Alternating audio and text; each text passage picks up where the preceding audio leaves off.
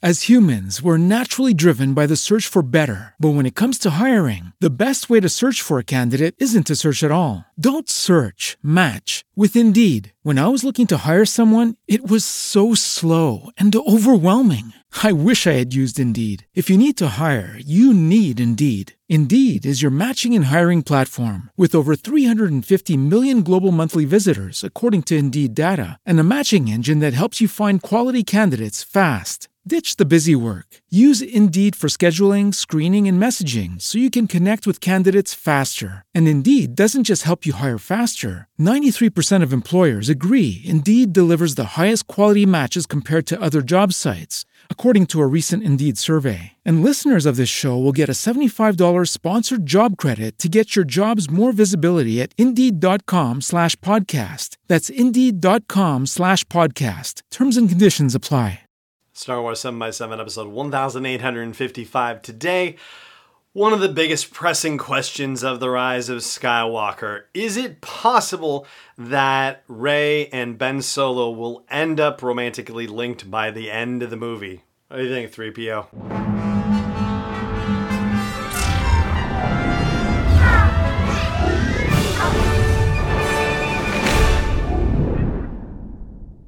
Hey, Rebel Rouser. I'm Allen Voivod, and this is Star Wars 7x7. Thank you so much for joining me for this episode. And I've been thinking about Mike Klimo recently. He's the guy who authored the Star Wars ring theory essay about how George Lucas was after some really amazing thing that nobody necessarily even realized and that he wasn't even talking about in terms of how he built the prequel trilogy to be a mirror of the original trilogy in its way. It's a remarkable essay. And there have also been things out there that have said, ah, this is nonsense. And, you know, take it for what you will. I think it's absolutely astounding and it's a remarkable piece of work. But I've been thinking about him because the sequel trilogy is coming to an end, and I've been wondering how the sequel trilogy would end up playing into his idea of the ring theory, especially considering the fact that Lucas is not doing the sequel trilogy and the ideas that he had for the sequel trilogy were essentially set aside, even though elements of them were integrated and just integrated into different points in what was actually realized in the two movies that we have so far. I've been very curious to hear his opinion about how the sequel movies fit into this whole thing, if they do at all. But be that as it may, where it particularly pertains to today's episode is the question of Rey and Ben Solo, aka Kylo Ren, and whether they will end up together in some fashion at the end of The Rise of Skywalker. Now, when we last saw Rey and Ben, they had each thought that the other was going to switch to their side, and boy, that did not go how either of them thought it would. Luke called that one. And ultimately, they separated violently, so violently that it sheared a lightsaber in half. And Rey literally and figuratively closed the force bond connection with them that Snoke had forged when she closed the ramp of the Millennium Falcon for them to take off and fly away from Crait and escape from the First Order. And this result actually shares something in common with the original trilogy and something in common with the prequel trilogy, but also adds its own wrinkle as well. So, of course, you will recall that both the original trilogy and the prequel trilogy feature two characters where one character in the relationship grew up under very poor circumstances and the other character grew up under very rich circumstances and their relationship becomes a very unlikely romance. That would of course be Han Solo and Princess Leia at the end of The Empire Strikes Back and Anakin and Padme at the end of Attack of the Clones. And now, of course, we have Rey and Ben at the end of The Last Jedi.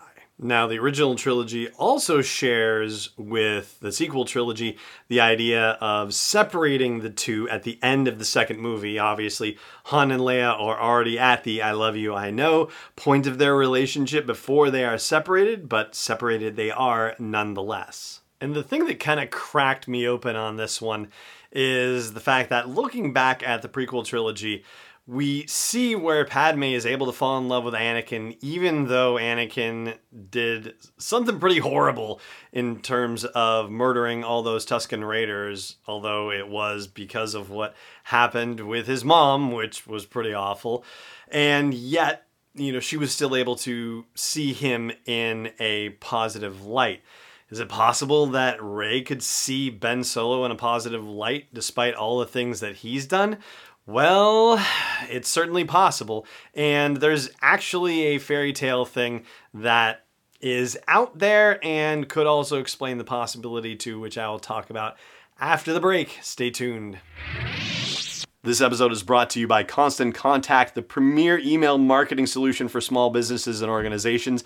I've used their service since 2003, and over the past decade and a half, I've watched them evolve, make the product simpler, more powerful, easy to use, and do everything that they can to help train people to use the product more effectively and for it to work with other forms of marketing like social media, for example. So, Check out sw7x7.com slash email to learn more about Constant Contact and start a free trial. Once again, that is sw7x7.com slash email for a free trial. Welcome back.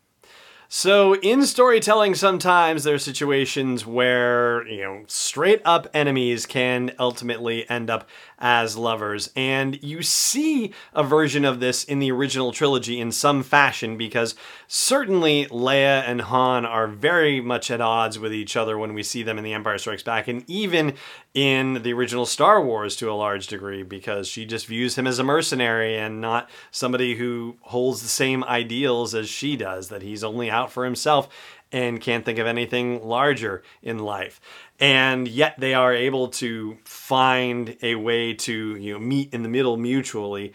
And something similar could still happen with Rey and Ben Solo. But if they are going to wind up together after all is said and done the fact of the matter is is that he's going to have to come over to the light. She is not going to go over to the dark. That's not how they're going to end the skywalker saga. So he is going to have to get redeemed at some point. Whether he lives or dies and that redemption is another question entirely. But ultimately he's going to be the one who has to make the move. And so what is going to be enough of a motivator for him to actually decide to leave the dark side behind and move into the light. That is probably the biggest question that the rise of Skywalker has to answer, I would say.